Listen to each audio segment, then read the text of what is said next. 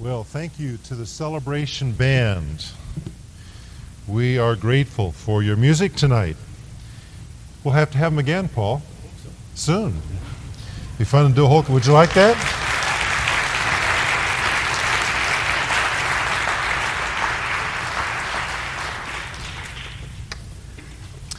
I want to invite you to open your Bible this evening to the book of the Revelation. Thank you. We are looking at chapters 15 and 16 this evening, where we pick up pace once again. In the past, in the past few weeks, we have been looking at some chapters that did not advance the chronology of the book. But this evening, we come back to the chronology, having filled in some of the details of the book in chapters 12 through 14. And now we are ready to see some things happen in heaven that will affect what happens on earth. In fact, you notice the outline. Did you all get a copy of the outline as you came in? Preparation of the bowls of wrath in heaven in chapter 15, and then the pouring out of the bowls on the earth in chapter 16. Now to put this into a context so that you will be able to kind of catch up with us. If you've not been here for our study, give me a second to get us in focus. Here's where we started in the book with the messages to the seven churches in chapters 1, 2, and 3. In chapter 4 and 5, those songs that we saw in heaven, the worship of God, the unfolding of the seals that were on that scroll. We've looked at those, which were followed by the trumpets. And now we are at this point, chapter 15, we're going to begin looking at the bowls of wrath. You notice that these are sequential, at least as we understand the book of Revelation. There are some who see them as overlapping and kind of repetitive, but if you compare what each of the seven judgments in these series contains, it seems to me better to understand them as sequential. And so the 3.5 year point, or the halfway point in the tribulation period, is somewhere about there. As we come now to the bowls of God's wrath that are poured out upon the earth, we are definitely in the last part of the period, the 7-year period of the tribulation. And soon will come the return of the Lord Jesus Christ. Let me blow this up just a little bigger so that you can see we're here in chapter 15 and verse 5, as it says, and the seven bowls. Chapters 15 and 16 deal with these matters of the seven bowls being poured out upon the earth. Chapters 17 and 18 deal with the harlot and the beast and the fall of Babylon, and those two chapters sort of fill in details of what takes place here. Chapter 19 is the great event in the book of the Revelation, in the return of the Lord Jesus Christ, and then the book plays out with eternity beginning again. So we've got some great things in store for us as we continue our study in the book of the Revelation. Chapter 15 talks about the preparation of these bowls, as they're called, or some translations put it, the vials of judgment. In chapter 15, verses 1 and 2, we have a picture again of the sea of glass that is before the throne of God. We saw this earlier in the book, in chapters 4 and 5. John says, I saw another sign in heaven, great and marvelous, 7 angels having the 7 last plagues, for in them the wrath of God is complete. Notice we're coming to the end, and God's wrath is going to be fully poured out now. And he says, I saw something like a sea of glass mingled with fire. Now here is an addition to what we saw earlier in the book. This vast plain called a sea, as it were, of glass, in which is set the throne of God, now is mingled with fire. There seems to be fire that is flashing through this glass. That seems to signify the fact that God is on his throne and is about to pour out his judgment. This is a holy sea before him. And it says, those who have victory over the beast, over his image and over his mark and over the number of his name, were standing on the sea of glass, having harps of God. And so here in John's primary focus are people who have been delivered out of the tribulation period. They are martyrs for the most part, but they have had victory over the beast, the Antichrist, and over the image of the beast and the mark that, as we saw, was forced upon, I shouldn't say forced upon, was given to those who are the followers of the beast. They had no part of that. And they are standing on this sea, having harps of God. And there's a song that is being sung. It is called the Song of Moses, the servant of God, and the Song of the Lamb. I don't know who arranged the songs that we heard here tonight by the Celebration Band, but there is a heavenly arranger who's going to put together a couple of songs. The Song of Moses and the Song of the Lamb will be brought together. Here we have the law of Moses, the grace and truth in Jesus Christ. They are not opposites. They are not contradictory. They come together. And there is a song, and the words are these. And you will recognize one of the fine, more contemporary anthems for choirs out of these words. Great and marvelous are your works, Lord God Almighty. Just and true are your ways, O King of the saints, or King of the ages. Who shall not fear you, O Lord, and glorify your name? For you alone are holy. For all nations shall come and worship before you, and your judgments have been manifested. A marvelous song of praise to God, given to him on this sea of glass before his throne. And then it says, after these things I looked, and behold, a temple that could read the sanctuary of the tabernacle, or the inner shrine, literally is what it says, the inner shrine of the tabernacle of the testimony in heaven was open. You say, what in the world is that? Well, you remember that Moses was given a pattern from which to build the tabernacle in the wilderness. That tabernacle was a copy of the true tabernacle which is in heaven. And so that is what is spoken of here. And you remember in that tabernacle that Moses and the people constructed, there was an inner sanctuary called the Holy of Holies. And so what John sees here now is the original temple or sanctuary in heaven is opened up. And out of that temple, out of that inner shrine, out of the very presence of God in the Holy of Holies, came seven angels having the seven plagues. He sees them clothed in pure white linen and having their chests girded with golden bands.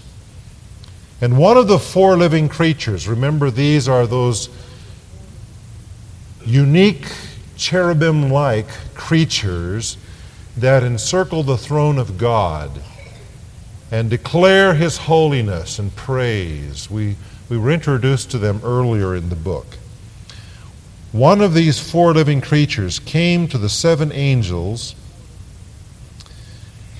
and the seven golden bowls full of the wrath of God who lives forever and ever. And the temple, I should say, he gave to the seven angels the seven golden bowls full of the wrath of God who lives forever and ever. And the temple was filled with smoke from the glory of God and from his power, and no one was able to enter the temple till the seven plagues of the seven angels were completed. So apparently the inference is that there is some access to this heavenly temple normally for the people of God. But now as the end times are here and God's plagues are about to be poured out, access is barred. And the smoke of God's judgment fills this place in heaven. And the seven angels are given these bowls, as John sees them, that are filled with God's judgment for the world. And then in chapter 16 we have the pouring out of these bowls upon the earth. The first vial, or the first bowl, involves boils. I heard a loud voice from the temple saying to the seven angels, "Go and pour out the bowls of the wrath of God on the earth." So the first went and poured out his bowl upon the earth, and a foul and loathsome sore came upon the men who had the mark of the beast and those who worshipped his image. Notice that the judgments here are poured out upon those who are the worshipers of the beast. Someone has called this God's germ warfare. God pours out upon the earth dwellers, as they are called in this book, that is, those who dwell on the earth and whose whole lives focus on the earth and who follow the beast. He pours out upon them some sort of a sore, a boil, a cancer, we might call it. Some understand these adjectives, foul and loathsome, or bad and evil, as meaning malignant, possibly the case. This is somewhat similar to the sixth Egyptian plague back in the book of Exodus, where there were also boils that were poured out upon the earth and upon Egypt in that case. It is sores that affect those with the mark of the Antichrist. We come then to the second vial or bowl of blood. It says in verse 3, "The second angel poured out his bowl on the sea, and it became blood as of a dead man, and every living creature in the sea died." And so the salt water stores of the earth are made uninhabitable for the creatures that now live in them. Does the sea literally turn to blood like the blood that comes out of your veins when you cut yourself? It's possible it does. I don't think the language here demands that interpretation. It is whatever the chemical change is in the water, it turns it so that it's dead and so that it's red. That is the main point here. And the sea, which is now the great life giver, we are told even human life would be impossible were it not for the sea which now absorbs the filth of man and which yet gives man food for life, this sea will in that day be fit only for death. And the carcasses of all of these dead sea creatures will float to the surface as every sea creature dies. Now, can you imagine the stench? I think we could say this is going to be the mother of all stenches. When the second bowl is poured out upon the earth and every fish dies, it's bad enough to be around a lake when the smelt are running, or when there are other causes of dead fish in massive quantities. But listen, I'm serious. Can you imagine what the coastal areas of the world will be like in this day? And so we come now to the third of these vials or bowls. The rivers also are turned to blood. The third angel poured out his bowl on the rivers and springs of water. This is fresh water. And they became blood. And so the same thing that happened in the sea will now happen in the rivers. The rivers and springs of the earth will pour forth blood. Already a third of the waters, fresh waters, have been made bitter by wormwood, according to the trumpet of chapter 8, verses 10 and 11, the third trumpet. This will cause the water to be, I think we can say, nearly undrinkable.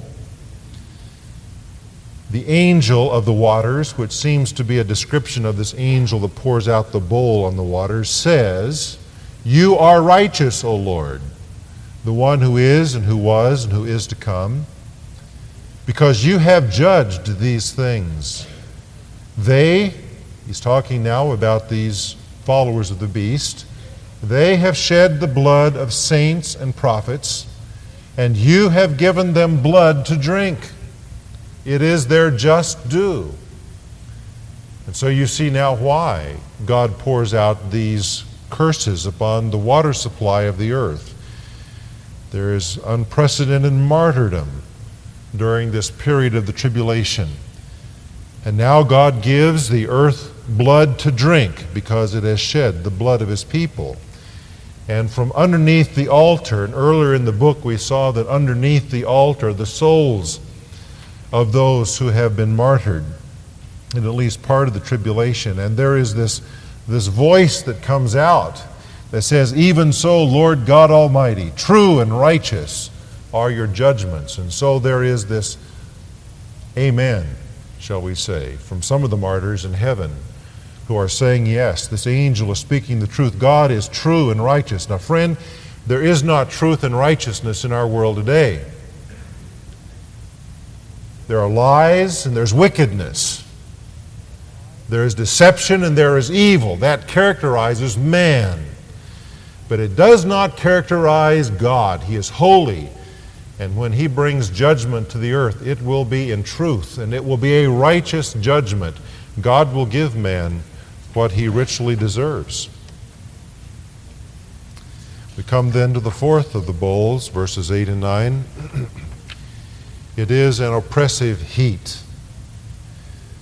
This fourth angel poured out his bowl on the sun, and power was given to him to scorch men with fire, and men were scorched with great heat, and they blasphemed the name of God who has the power over all these plagues, and they did not repent and give him glory. And so in this fourth bowl it is given to the sun to scorch men. God just turns up the thermostat on the earth. Now this is interesting because back in chapter 8, under the fourth trumpet, the solar power is reduced by a third. But now God turns up the thermometer, or the thermostat, so that men are scorched with the heat. Perhaps God at this point in some way removes a layer of the atmosphere. Maybe he just taps the earth a little bit closer to the sun. Whatever he does, it causes tremendous suffering in the world because of the heat that is produced. And remember, there is only blood to drink. All of the water supply of the earth has been tainted by the curse of God. All of this corresponds with what Jesus himself said when in Luke 21:25, he said, "There shall be signs in the sun and the moon and the stars, upon the earth, distress of nations with perplexity, the sea and the waves roaring." And what is the result of the judgment of God? Is it that many turn to God? No, it is not. The result is blasphemy and a hardening of the heart of man. Who does that remind you of? Pharaoh in the Old Testament. God poured out the plague, saying, "Let my people go," and he hardened his heart against God, and he simply represented all of mankind in doing that. Then we have the fifth of the bowls, verses 10 and 11. The fifth angel poured out his bowl on the throne of the beast, and his kingdom became full of darkness, and they gnawed their tongues because of the pain. And they blasphemed the God of heaven because of their pains and their sores, and did not repent of their deeds. And so now the earth is plunged into some sort of supernatural darkness. It is mysterious what is taking place. The throne of the beast probably refers to Babylon, And we will discuss that when we get to chapters 17 and 18 in a few weeks. That is headquarters for him. And that seems to be where the darkness begins, and then it seems to spread throughout the earth. There is a mystery about it. It is eerie. Heat is increased, but light is decreased. And again, there are prophecies in both the Old Testament as well as in the New Testament that align with the very things that John sees happening here. And the result of all of this is great pain.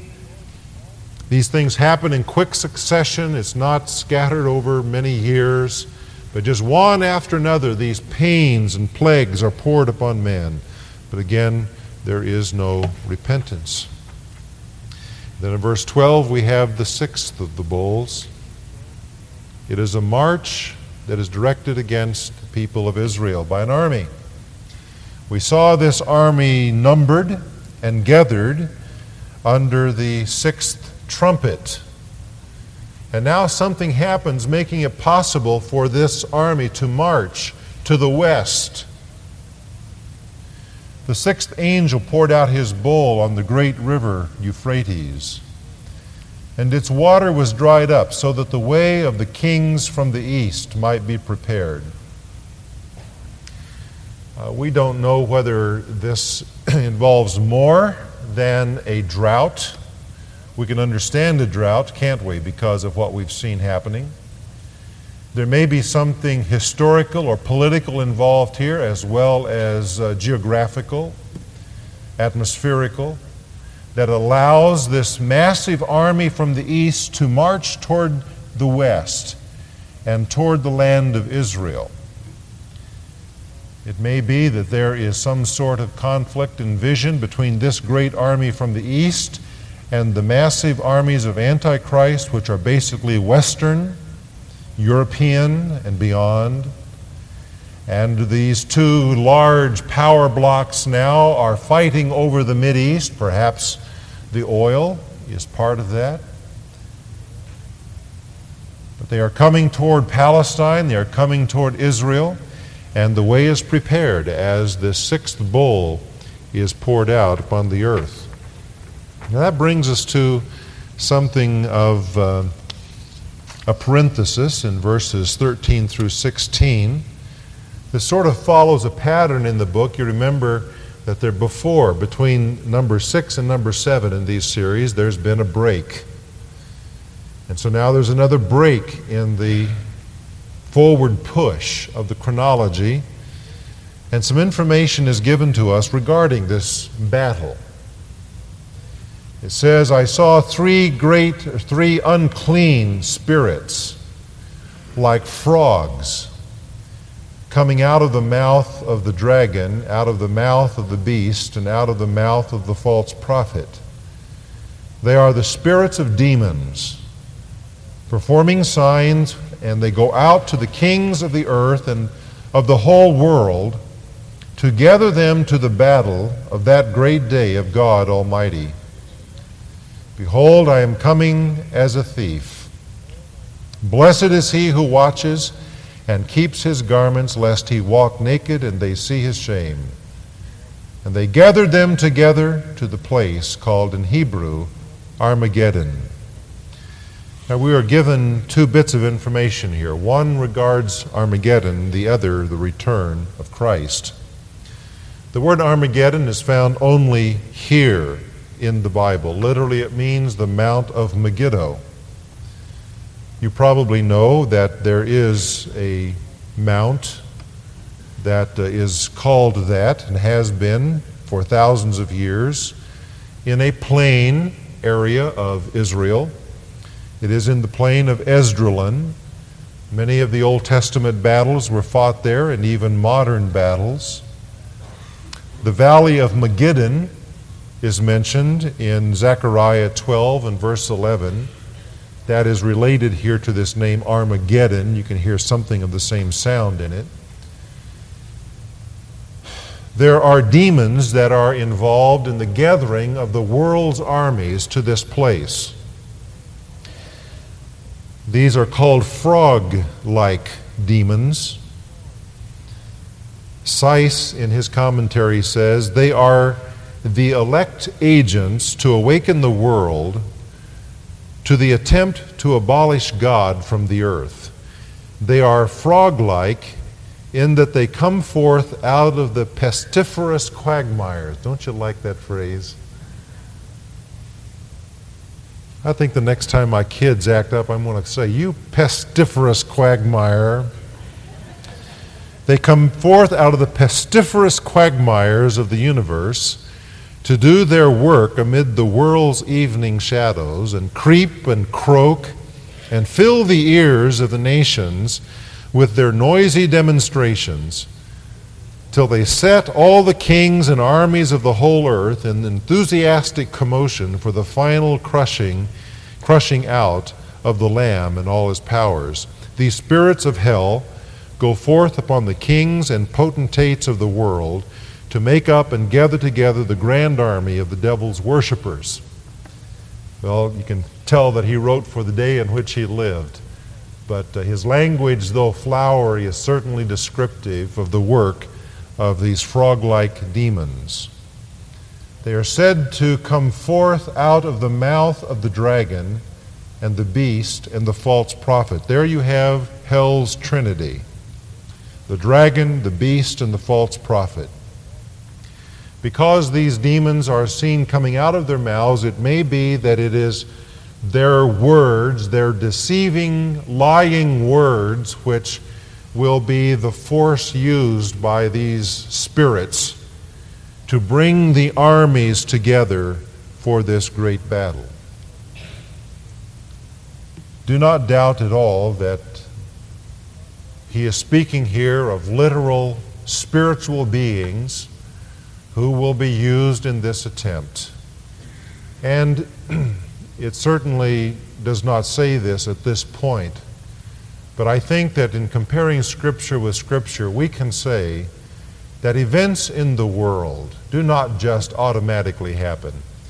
What we see taking place in Russia is a struggle beyond Yeltsin and the democratic forces, and that People's Congress, which is a leftover from the communistic regime.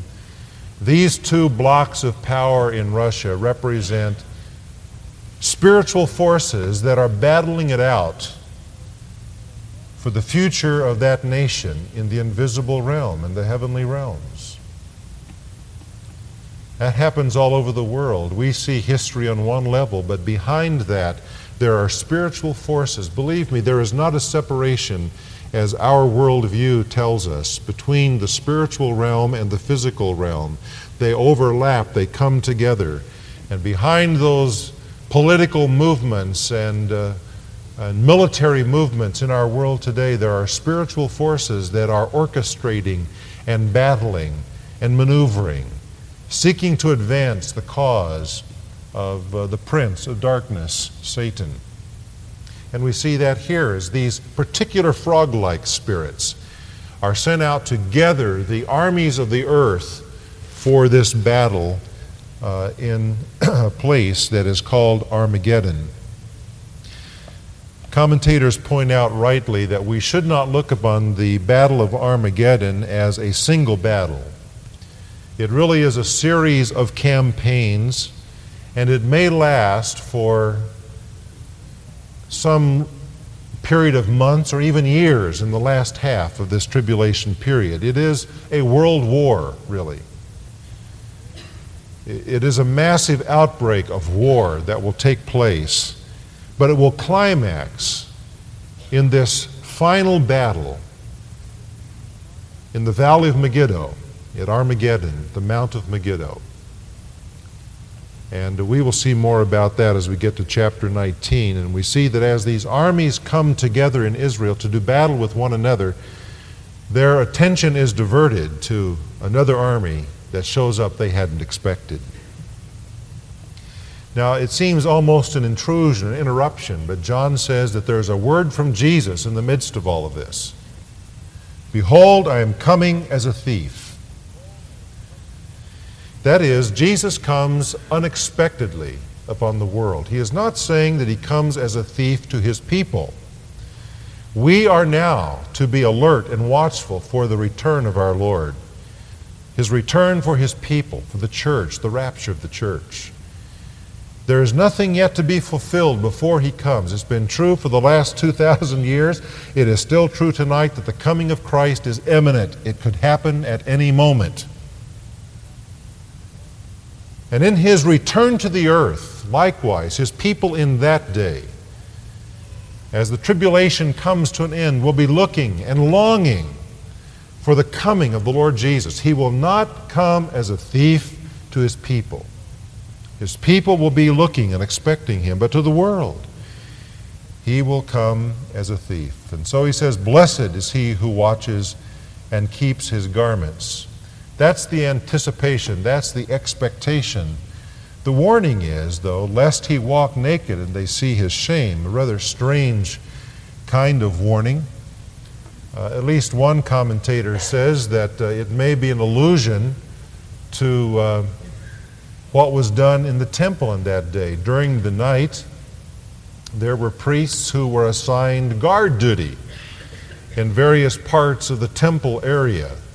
And there would be an officer who would walk around to make sure that they were awake. And if he found one asleep, they were stripped of their clothing and beaten. And so it may be that that is the allusion here. We do not want to be asleep when Jesus comes. And I'm telling you, the devil is just popping the sleeping pills into God's people like crazy today. Especially in the Western world, so many of God's people are drowsy to the age in which we live. Maybe you're like me. You read the newspaper and you hear about these things happening in the world, and you sit there and you say, "Am I dreaming? Is all of this really happening?" And it is. And it's just laying the groundwork for what God's Word says is going to come to pass in the last days. We don't see it all in place yet. I'm not suggesting that. But, there were those who were quite alarmed when Russia was overtaken by democracy. Said, wow, this is going to make us rethink all of our prophecy regarding movements there in Europe and so on. Well, it may be good for us to rethink some of that. We don't have a corner in all truth yet. But the last chapter has not been written in Russia. And another chapter may be written this week, which will yet further the scene for the coming of a powerful man who is going to be able to bring peace. My daughter's not in here, so I'll tell a story on her. As we were driving to the church tonight, I had on a Christian station. Of course, I always listen to Christian music, and because I'm a preacher, right? And if you believe that, I would, no. She wanted to listen to something else. She hit the little seek button there, so it went up to a station that she sometimes listened to. And Michael Jackson was singing, "Blessed Boy." And Michael was talking about healing the world and beating our swords into plowshares. I'll tell you something. He's not alone in that wish. All of us would wish for peace. But there's a cry for peace that is beginning to rise in our world. And at the same time, the world is beginning to crumble and to fall apart, and especially in Europe, which is the headquarters for Antichrist. And as the cry for peace gets greater and war becomes more of a reality in Europe, eventually we're going to see that cry, that prayer for peace, satisfied in the rising of some strong person who will have the answers for Europe. Now, whether you and I will see that or not, I don't know. But when that takes place, believe me, Antichrist is not far away. The whole thing is just setting the scene for what God in his Word has told us is going to come to pass. We must not be asleep. We need to recognize the day in which we're living. Then we come to the seventh vial, The seventh angel poured out his bowl into the air, and a loud voice came out of the temple of heaven from the throne, saying, "It is done." What does that remind you of? The cross, right? Where Jesus said, "It is finished." There, redemption was finished. Here, judgment is finished. Now, we've got some more detail to fill in, so don't think that we're not going to talk anymore about judgment. But the seventh vial, or the seventh bowl, looks ahead to the end of judgment. It's finished. And there were noises and thunderings and lightnings and a great earthquake, such a mighty and great earthquake as had not occurred since men were on the earth. Now, there are those who believe that this earthquake is a geopolitical earthquake and not a literal earthquake, a physical earthquake. It seems to me, however, better to think of it as a literal earthquake. It says the great city was divided into three parts, and the cities of the nations fell. Some see the great city here as Jerusalem. Others see the great city as Babylon. I lean toward the latter view. It says, "And great Babylon was remembered before God to give her the cup of the wine of the fierceness of his wrath." Chapter 17 and 18 again is going to tell us more about how Babylon is judged. The details are given there. But the great cities of the world are now reduced to rubble. Now you imagine this. Just try to think, not just of Los Angeles being hit by an earthquake, not just San Francisco, but you go around the whole Pacific Rim, and that ring of fire. You go to Europe. You go to the east coast of the United States, to all of the cities of the world. An earthquake like has never struck the earth before. And the massive destruction and death that will take place as skyscrapers crumble and fall into heaps of dust and rubble. So severe is this earthquake that it says that every island fled away. Friend, don't be in Hawaii on this day. The islands of the seas will disappear. They will go down below the waters. And the mountains that reach up into the sky are going to crumble themselves. And then it says, great hail from heaven fell upon men. Every hailstone about the weight of a talent. That is 75 pounds. Imagine a chunk of ice weighing 75 pounds. And then imagine this worldwide storm system that begins to throw upon the earth this kind of hail.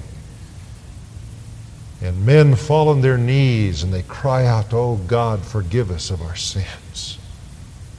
We could wish. Look at it. And men blasphemed God because of the plague of the hail, since that plague was exceedingly great. There has never been greater devastation in nature than will be seen with this seventh bowl. Literally, the whole world begins to collapse. Today, it's almost as though the spring is being wound tighter and tighter and tighter and tighter. And on this day, the whole thing just goes as God's judgment is poured out. Well, we don't have a very nice description of future events to think about as we go home. We can't go home very happy about the nature of man's unrepentant heart, his wickedness, his determination to blaspheme God. But I'll tell you what we can go home happy about. We can go home happy about the fact that in the end, God is going to be vindicated. The righteousness of God is going to be vindicated. Only God's people can see and understand that. But the God who today is rejected and blasphemed by the world, the God who is ignored, the God against whom hostility is directed in this day, is going to have the last word. And the people of God can rejoice that He will be honored. He will be praised. He will be exalted. The one who is righteous, who is and who was and who is to be, the one who will judge these things, the one whose works are great and marvelous, the Lord God Almighty, the one who is just and true in all of his ways, the one before whom eventually all nations will come and worship.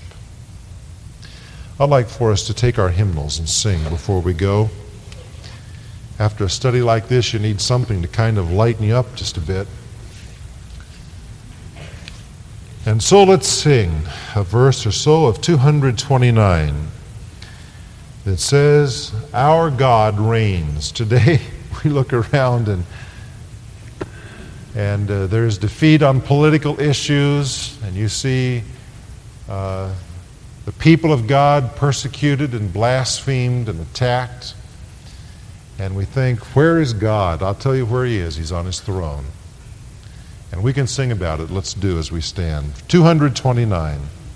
How lovely on the mountains are the feet of him who brings good news.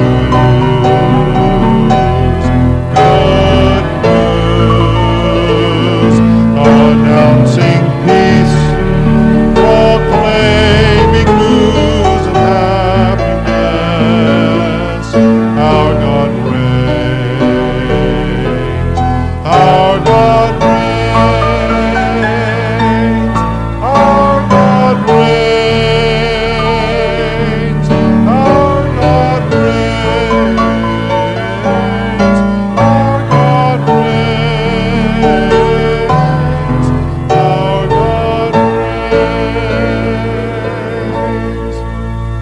Noticed that this false prophet in Waco, Texas, has been preaching to the FBI about the trumpets and the various parts of the book of Revelation. They're fed up to here with it. So am I. He doesn't know what he's talking about because he sees himself as Jesus Christ. And our world laughs at the kinds of things that we read in this book. And if some of those people were here tonight, they would look at you and me and they'd say, "You better move to Waco." They don't understand. I think that people like this are raised up to bring discredit to the truth of the Word of God and to the book of Revelation. Let me tell you what this book says is going to come to pass. It doesn't please man, but it is going to come to pass. Let's sing that third verse about Jesus' resurrection. Out from the tomb. Out from the tomb he came with grace and majesty.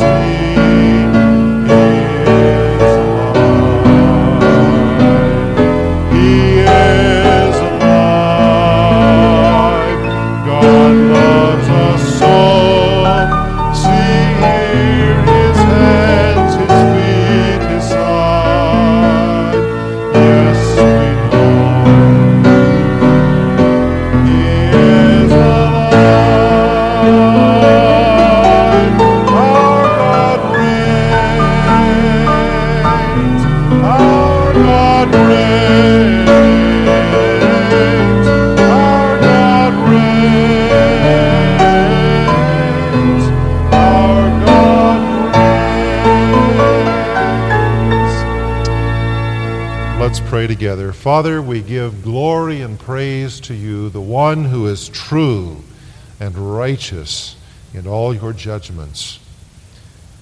And as terrifying and fearful as these events are in their description, we nonetheless rejoice in them because they vindicate you as the God who is, who was, who is to come, and the God who reigns. Father, we live in a day which is becoming increasingly dark, but even a little light shines brightly when it's real dark. May we be that point of light, that reflector of Jesus in the darkness of this world. Lord, keep us faithful. Carry us on in your strength, that we may be your servants in the darkness of this age. And this week, as we face whatever is before us, remind us that you reign, that you're on the throne, and that we need not fear. Amen. Good night.